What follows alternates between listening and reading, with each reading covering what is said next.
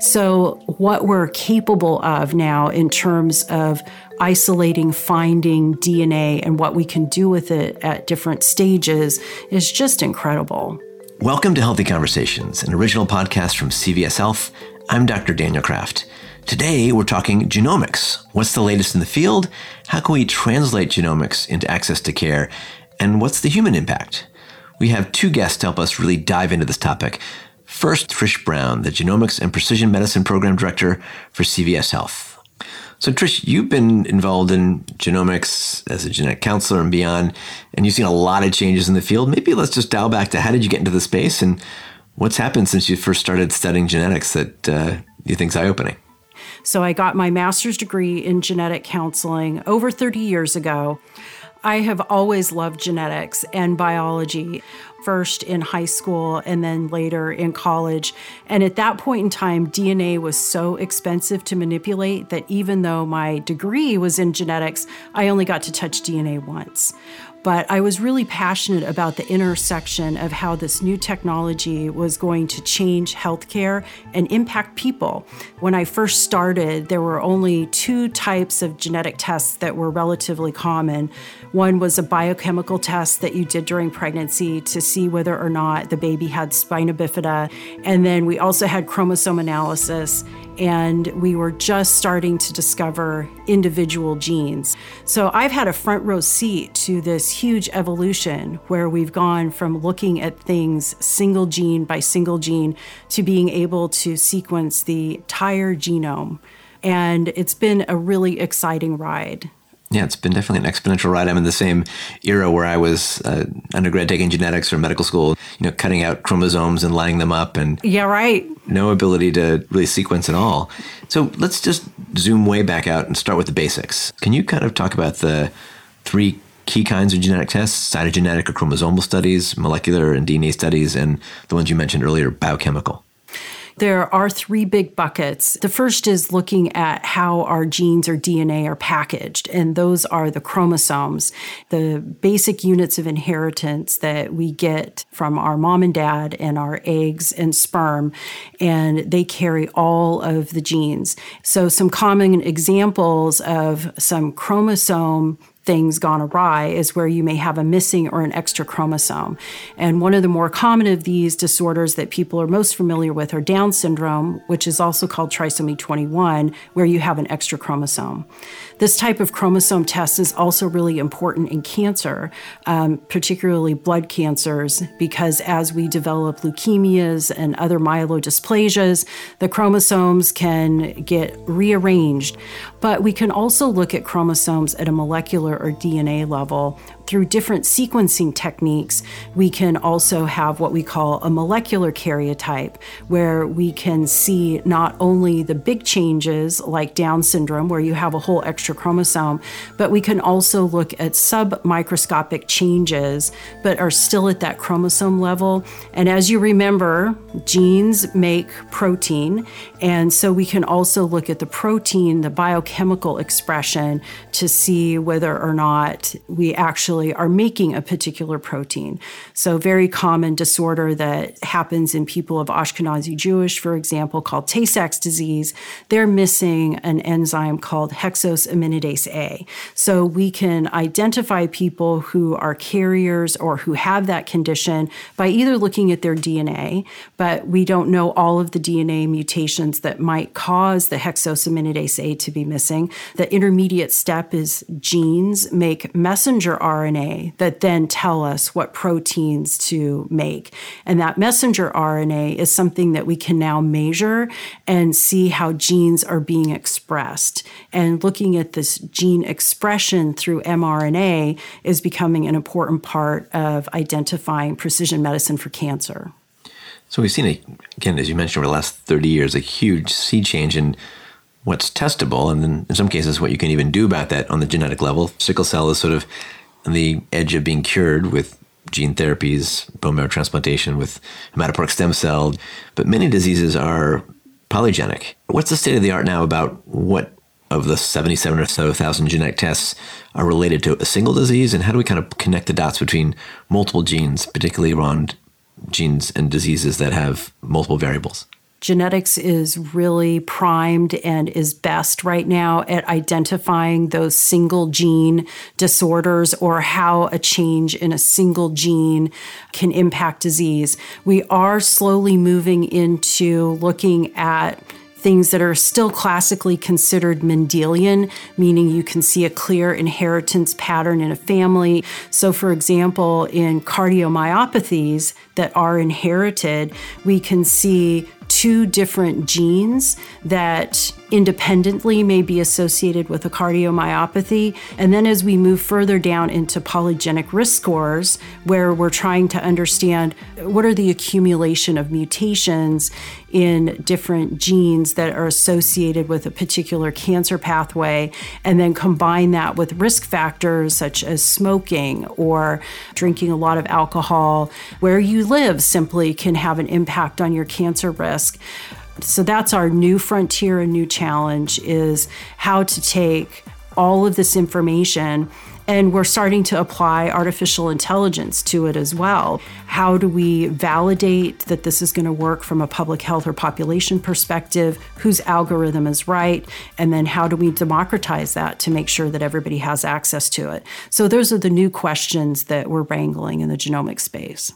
I love this sort of concept of polygenic risk scores. The way I sort of think about it is soon every child, even before birth, will be sequenced. We're almost entering the Gattaca age, and we'll have a bit of a roadmap of their genetic risks, whether it's around diabetes or heart disease or dementias. Not everyone needs a mammography at age 40 or colonoscopy at 45 or 50, but there's a lot of things probably in between to much better guide prevention and early detection, and obviously personalized therapies when these really enter the workflow your genetics only tell you so much. They tell you what you were born with, but they don't tell you what gets turned on and turned off in regards to how you're exercising, what you're eating, where you're living, what kind of environmental things you're exposed to. There's nothing available on the market yet for those types of interventions, like your Fitbit or your Apple Watch, with your genetic information and routine lab information that's kind of telling you what your glucose level is today, but it's something that we're really excited about at CVS Health. What can we help people really personalize and bring to life in the future? Right. Yeah, the art of the possible now is getting really incredible. There's certainly been an uptake in the volume of genetic testing and now testing in utero, uh, NIT. What's sort of driving all this, and what are some of the pluses and the, the pitfalls from your perspective? Early genetic technologies were very labor intensive and you had to know exactly what gene you wanted to test. Now we have next generation sequencing testing platforms where if you wanted to, you could sequence the entire human genome and then you use bioinformatic filters to just pull out of that what you think is relevant.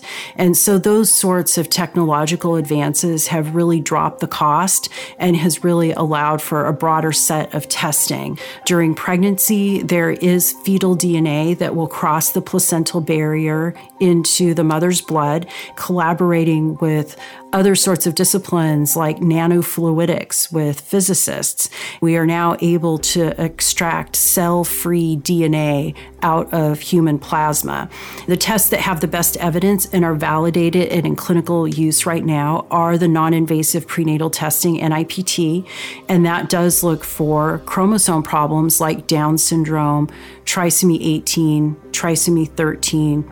So those are things that are commonly in use. But we see that with cancer as well. As cancer grows and develops in your body, those cells break apart. Your body's attacking it, trying to get rid of it. So there is DNA that has come from tumor cells in the body that are in the blood. And we can also extract those circulating tumor DNA and do testing to find out what kinds of genetic changes have happened in that tumor. Is there a specific precision medicine therapy for that tumor? So, what we're capable of now in terms of isolating, finding DNA and what we can do with it at different stages is just incredible. And from my perspective, I think what's exciting just in the last year, you can now order, still mostly out of pocket, a blood based biopsy for early cancer detection using that essentially the same technology. And that's going to be a big that's game changer, right. particularly for things like ovarian and pancreatic.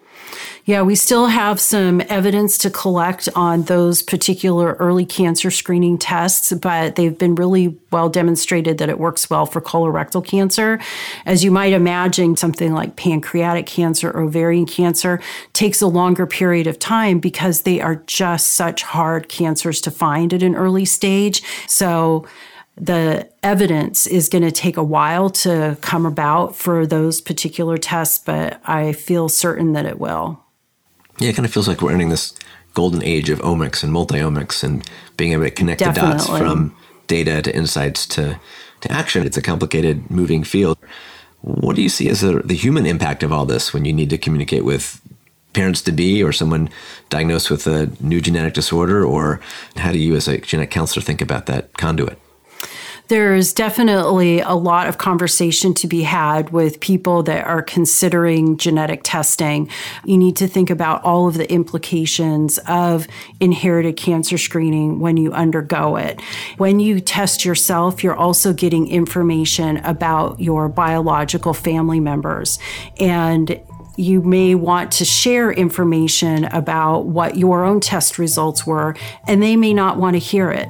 People have very complicated reactions to learning about their own inherited cancer risk. Even if a test is negative where no inherited variant was found, if you come from a family history where there's a lot of people in the family with cancer, you might have survival guilt.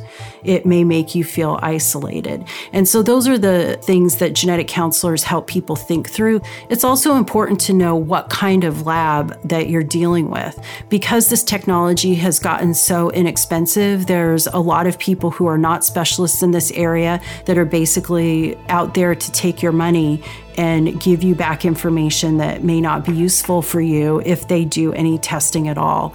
It's really important to make sure that they are credible, they've got good reviews, they've got a customer service support, they have the ability for you to contact an expert and a genetic counselor so that you know that they really are a legitimate entity.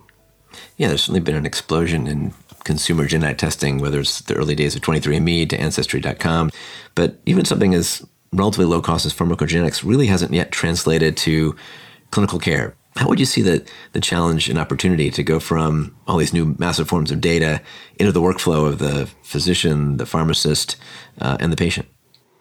One of the problems with pharmacogenetics, and it's something that I've been working on since well before 2000 when pharmacogenetic tests were first starting to be developed is that how to determine the genotype and how to assess how someone per medication is actually reacting to it has only been standardized in the last couple years. For example, the most prominent gene for pharmacogenetics is the cytochrome P450 2D6 gene, which metabolizes 30 to 55% of all medications that people might take, particularly the common ones. But there were not standards in how many variants you needed to use in order to be able to call whether a gene is a poor metabolizer or not until of 2021.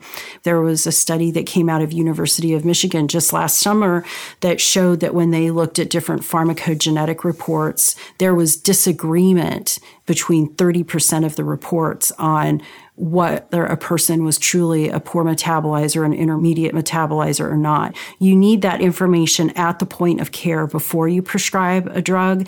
And also, if the pharmacogenetic information has an impact, you need to get that back in front of the prescriber in order for them to make the right sorts of decisions about it. Physicians have alert fatigue from all of the little messaging that they get from the EMR.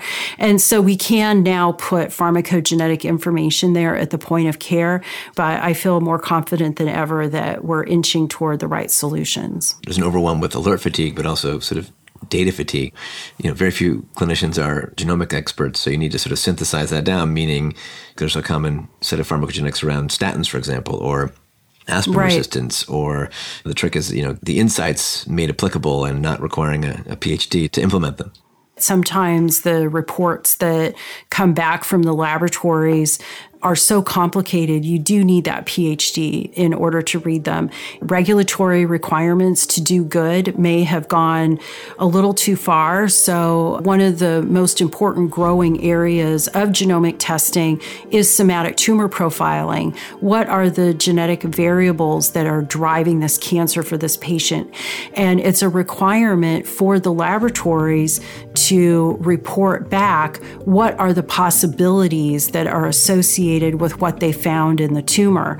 Well, that's a pretty overwhelming task to keep up with all of the potential clinical trials that are out there. And so often, a healthcare provider might get a 14 to 20 page PDF about their patient's tumor, and it's all written in genomics language. And I know that some treating physicians are loath to use some of these technologies because they may get something back that's not actionable for them. Right. I'm an oncologist, and those reports can definitely be overwhelming. We're a few months into the chat GPT explosion, and there's a lot of potential to use some of these integration tools to create that digital twin or the synthesis of what might be the most actionable next step. So we're in a really exciting time. We've talked about the pace of change. The first human genome was arguably three, four billion dollars in early 2000s. Now it's arguably down to about 200 US dollars. Probably in a decade, we'll be down to $10 or less than certainly a complete blood count or a chest x ray. Where do you see the field going in terms of the speed of sequencing, the ability to make a rapid genetically based diagnostic, and how that's going to impact precision medicine? You had mentioned newborn screening earlier. Well, there is now a new project of doing whole genome sequencing as newborn screening. And so that's something that we've talked about in this field forever, where you're born and you get your genome done and it travels with you throughout your life as part of your medical record and you query it as needed based on the sorts of health issues that you want to manage or you might develop. Now, the intent is to just return results of that newborn genome for just about 400 disorders that are considered actionable in the newborn period. That if we do something in the newborn period, it will prevent negative downstream consequences, such as diagnosing epilepsy very early and making sure that if there's a novel therapy that will help control or prevent seizures, that we get it to that infant right away. In the newborn period, it's really difficult to diagnose those things. Between 30 to 50% of babies in the NICU do have what appears to be a genetic condition. And by doing rapid whole genome sequencing of those babies, you can really change what happens to them in the NICU. We have seen a record now of from the point blood was taken to the time result was given back to the doctor, uh, 13 hours. Yeah, I think last year at Stanford, actually, they broke the record to, to six hours from from blood to full oh. sequence. I remember as a resident in the NICU, a couple tragic cases, twins that had a urea acid cycle, rare genetic issue. It took a couple weeks to get the results back, but maybe having that within hours right. would change the intervention and the outcome dramatically. Especially for those metabolic disorders, hours, minutes absolutely matter. But it does come with a whole Pandora's box of ethical challenges. We're obviously entering an era where if you know you have a potential recessive trait, you could do IVF and select your embryos. What do you see when you're counseling or beyond that, all the way to the potential discrimination that might occur from underlying genetic risks? There are definitely a lot of ethical, social, legal issues to consider. And there's some just really simple ones that often get overlooked. Children have gone through some significant hardships because their parents did not understand some results that they got from newborn screening or from family testing. So there was one family that shared with the school that their child was a carrier of cystic fibrosis. It was information that they had gotten from newborn newborn screening. Well, the school didn't understand what that meant and said, So sorry, we already have a child here with cystic fibrosis. You cannot attend. There was a misunderstanding of you're not supposed to have a lot of children with cystic fibrosis in one place because of the risk of spread of pseudomonas and other infections that they're more prone to. So that's the first place that we educate the families that receive this information what is actionable, what is useful, and what is not. That raises the ethical question of at what age would you reveal to someone that they're a carrier of a BRCA variant, for example, that puts you at increased risk of breast cancer. We do see teenagers with a BRCA mutation that can develop breast cancer. Usually people develop it in their 30s, but it's a spectrum. It can happen younger, it can happen older. At what point do you share those adult onset disorders? Most IVF clinics offer aneuploidy screening to see if there's extra missing chromosomes for an embryo prior to transfer. But if they've done broad carrier screening or even a whole exome or whole genome on the parents, then they will also start trying to select traits just to prioritize which embryos they might transfer.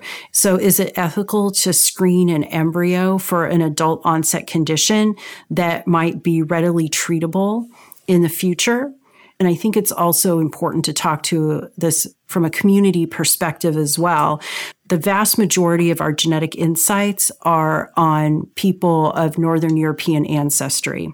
Definitely the Black population is underrepresented, Native American is underrepresented, and projects like All of Us are attempting to remedy that. But the way that different communities go about consent issues and thinking through those ethics are very different. The Native American community, for example, thinks of consent at the community level, not the individual level. As these technologies are becoming more widespread and more accessible, we have to think about the complexities for all people that might be participating. Tell us a bit about some of the innovative programs that CVS Health is going. For instance, Aetna's guided genetic health product. How does that work? And maybe a bit about the gene based cellular and other innovative therapies network program. Guided Genetic Health is available to members that are part of our Transform Oncology, Enhanced Maternity, as well as some other products that employers can participate in on behalf of their employees. Healthcare providers are not always able to identify familial risks because either they haven't been trained in it, they don't have time in it, or quite frankly, it's a family secret and people don't want to talk about it. So we reach out to the member and we offer them the ability to talk to a genetic counselor and then they can participate in screening. For inherited cancer screening, we have 67 genes that they can utilize to understand their inherited cancer risk. We have an expanded carrier screening profile so they can understand any potential inherited recessive disorders that they might want to know about during their family planning process. And then we also have a proactive screen that includes inherited inherited cancer, inherited cardiac disease, as well as a few other adult onset disorders. We also have another program through CVS around somatic tumor profiling to get to precision medicine for a particular individual's cancer. The pipeline for gene therapy is growing rapidly. We have a network of over 80 centers of excellence where gene therapy can be administered. Right now, we include about 14 conditions in our gene therapy network spinal muscular atrophy, retinal dystrophy, Duchenne muscular dystrophy, and CAR T therapies for cancer, hereditary amyloidosis, and we expect things like sickle cell disease, hemophilia, beta thalassemia to be on the market relatively soon. The whole spectrum is, is moving quickly to the point where we might treat genetic diseases before they manifest, right? You have a child born with sickle cell or thalassemia, you may correct their genetic defect soon in vivo. Will CVS Health and Aetna cover a complete human sequence for each of its members? Do you think that will become part of our, our medical record? Definitely something that we contemplate. It really will help inform people to take control of their life. One of the things that's really important for us is ensuring the privacy of that information and that the member whose DNA sequence it is, that they get a say in who looks at it and when and for what purpose. We do have laws on the books, the Genetic Information Non Discrimination Act, GINA, that helps prevent misuse of genetic information. But at the end of the day, when you're thinking about having somebody's genome sequence that follows them throughout their life, one of the top considerations is ensuring that it's used for the right purpose at the right moment, as dictated by the person who owns it. And it gives the opportunity for many folks to get engaged in their health at a different level, understanding their base genetics. Definitely. And genetic information can be motivating. Does it change how a person adheres to a diet when they know that information about themselves, when they see it on a piece of paper? And the answer is yes. So, as we finish up, anything that we left out or that you want to cover that we haven't touched on? Our seventh graders are manipulating DNA in the classroom in middle school. Everybody is much more comfortable with genetic testing, how it might impact them, how they might feel about it. So we're seeing an evolution of how genetic counselors are interacting in the healthcare system. We're no longer at a point where every single genetic test has to have genetic counseling in front of it, but there are some tests that do. And so my message to healthcare practitioners is that if you're uncomfortable with genetic testing, reach out to a local genetic counselor in your area that will help you figure out the right plan for you to incorporate genetic testing appropriately into your practice. Well, thanks so much, Trish, for being with us on Healthy Conversations. It's been fascinating to hear your experience and your perspective as we enter this sort of interesting golden age of genetics and, and genomics. I'm Dr. Daniel Kraft. You've been listening to Healthy Conversations, the podcast. Subscribe to stay up to date with our latest episodes.